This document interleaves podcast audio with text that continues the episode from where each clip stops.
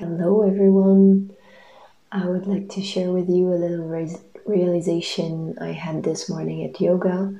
Going to yoga is something I used to do for many years until I basically my whole 20s. I went to the yoga studio on a regular basis almost every day. And then I also started teaching until I couldn't teach anymore because I had so much back pain that I could not twist or bend forward, backwards, and sometimes even walk. So I was looking like an old person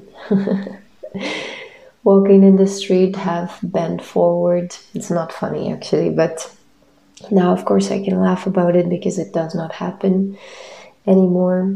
Touch wood.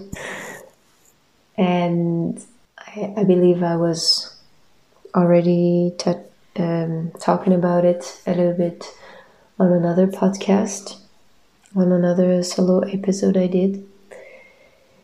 And without going too much into details about how it felt, although one day I will do that because it's maybe interesting for the people who are going through this right now. I hear you, I feel you if you are going through physical pain. And this might help you as well, what I'm going to share in a second. So, I started going back to yoga in the spring this year, and some days it's easy, some days my body feels really good, and then the flow is super easy. And some days, like today, it's rather hard, and then I feel all the aches and pains left shoulder, right hip, left ankle, all the tightness. And I feel like oh my god like practicing yoga in, in your 30s is so different than in your 20s because in your 20s you're young. That's this is what I was thinking. And I mean yes it's true you're young in your 30s but you're also still young in sorry you're young in your 20s but you're still young in your 30s and I thought because I've had this difference of in, in a matter of days.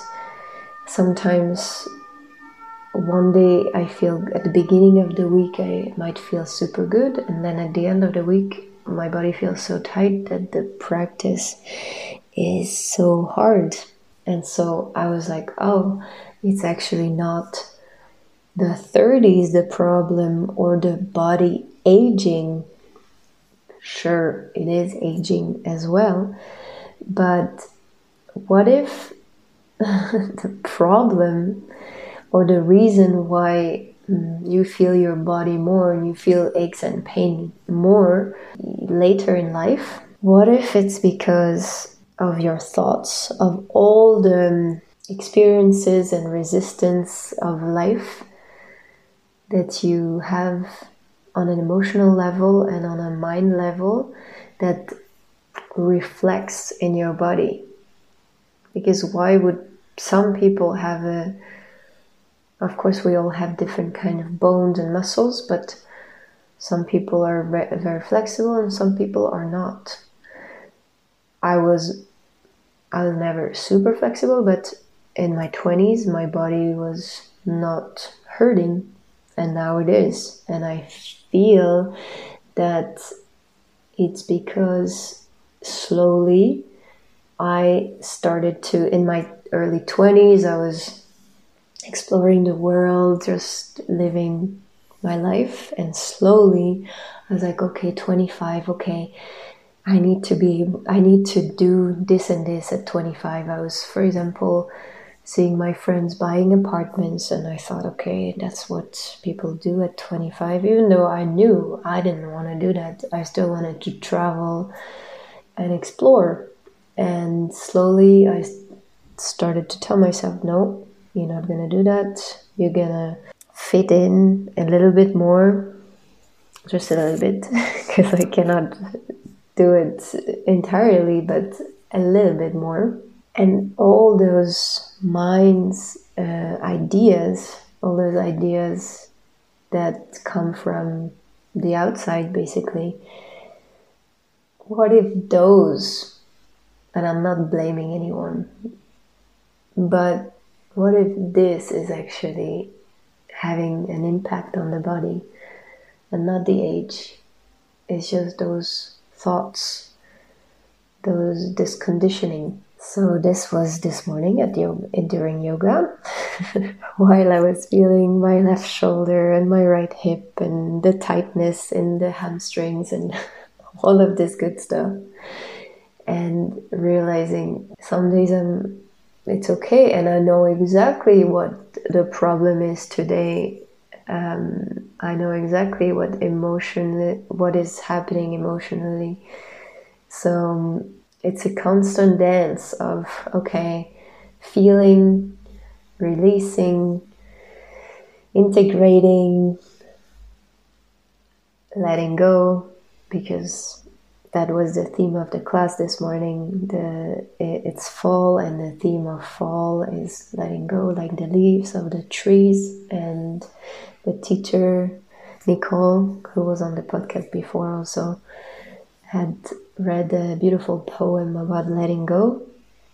And she said in class, as if she was reading my thoughts, the body is a great I don't remember if she said tool, but I will say tool to um, show you what is happening is a great indicator for what is happening. It tells you if we listen. So today I invite you to listen to your body and notice what it wants to tell you. What does aches and pains, or maybe you have a cold, or you just feel tired, or you have some emotions in your throat or in other chakras, energy centers. What is it trying to tell you? We can take a moment right now to to feel that or to maybe see that or hear something.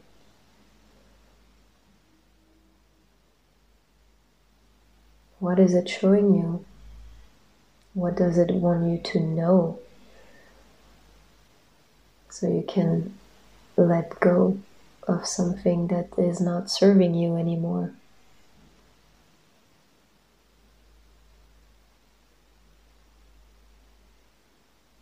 And if you want to deepen that kind of work, I'd be happy to hold the space for you to do this in a coaching session, for example. And if you have questions, let me know. In the meantime, have a great day. Thank you for listening.